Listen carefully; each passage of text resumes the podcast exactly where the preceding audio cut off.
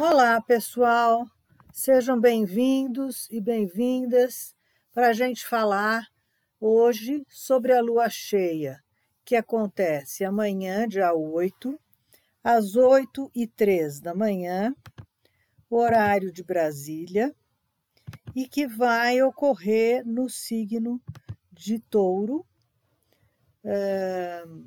e vai ser coincidir com um eclipse lunar total, que se segue ao eclipse da lua nova, que foi mais leve.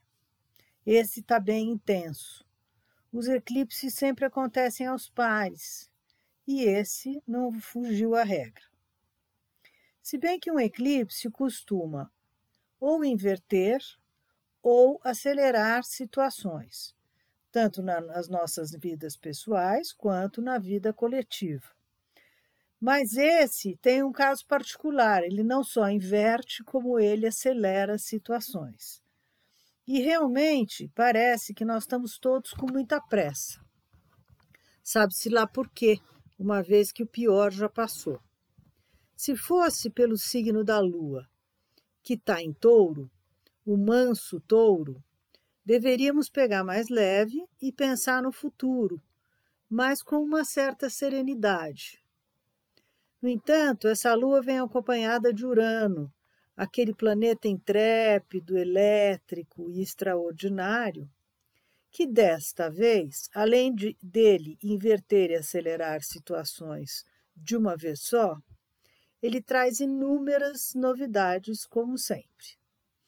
O Sol continua caminhando no signo de Escorpião e continua ladeado por Vênus, o que sempre ameniza e traz muita positividade a qualquer situação, realidade e momento. O Mercúrio, que é o comunicador e intérprete por excelência, continua ao lado do Sol e da Vênus, facilitando as trocas de tudo e entre todos e o grupo faz parte do grande triângulo que faz fluir tudo muito bem e entre as casas, não só sociais e públicas, onde há muita gente, ou onde muitas formigas trabalham para melhorar o todo, enquanto outras recebem as benesses. E para rematar esse clima positivo, os luminares continuam no eixo do amor, a lua na casa 5, da criatividade, do amor que nos atrai, dos afetos, filhos e obras. E ele, Sol, na casa 11, a casa dos grupos sociais, da consciência política e das amizades, do amor que a gente chama de filia, aquele que se pode escolher. Mas o eixo é o do tema do, do amor, que continua em pauta.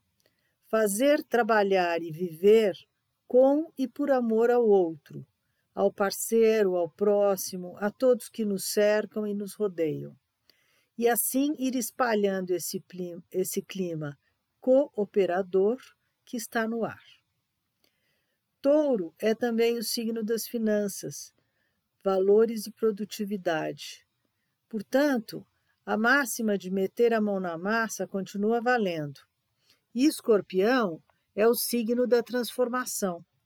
É fazendo que se transforma o que está no que se deseja que seja. O triângulo se liga ainda a Lilith, ou Lua Negra, que está lá na casa 8, o que empresta um certo clima de mistério ao astral e sugere que ainda há muitas dívidas a pagar, mas que vão fluir com o tempo. E na base do triângulo está Júpiter, o grande benévolo, e Netuno, o abençoado, o charmoso, o talentoso planeta, super do bem, mas que também é capaz de nos iludir muito com a sua beleza. Por isso, atenção a tudo que surgir pela frente com cara de sedução.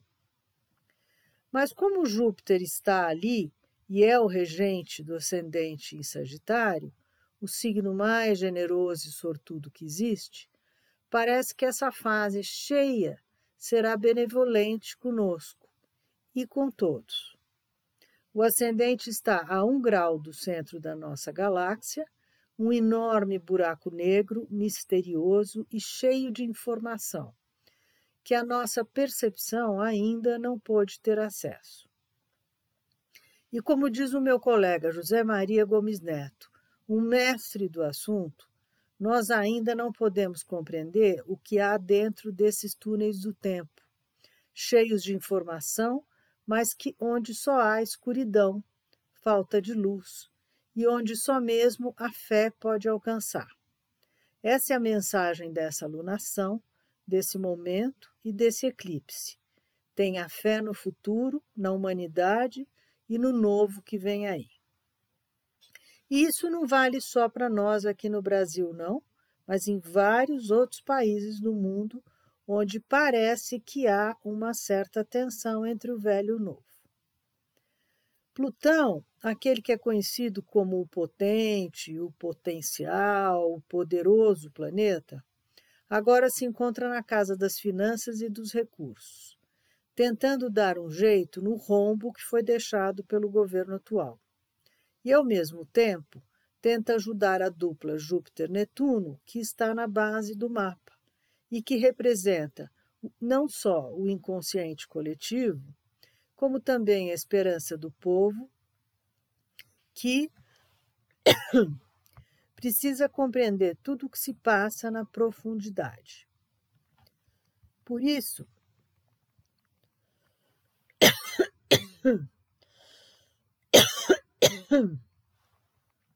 Desculpe.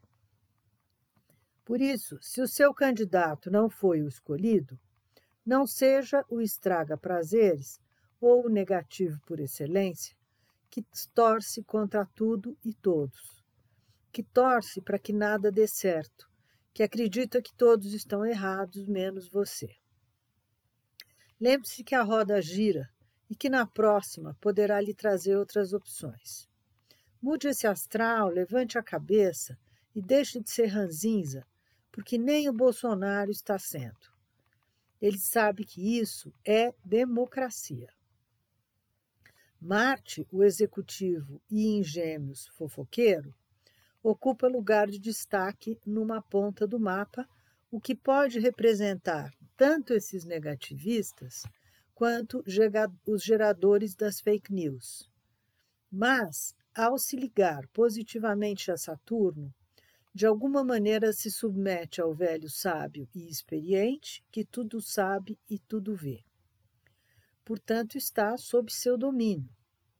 E isso é ótimo. Falta falar de Quiron, o planeta da saúde e da doença, que passeia solto e sozinho na casa 4. Atenção à Covid que pode estar voltando, voltando. Portanto, cuide-se, use máscaras em locais públicos, nas ruas e onde achar que deve. Aumente a higiene com as mãos e faça tudo isso pelo seu bem e pelo bem do alheio. E só sobrou mesmo comentar sobre a tensão entre Saturno, o velho, e Urano, o novo.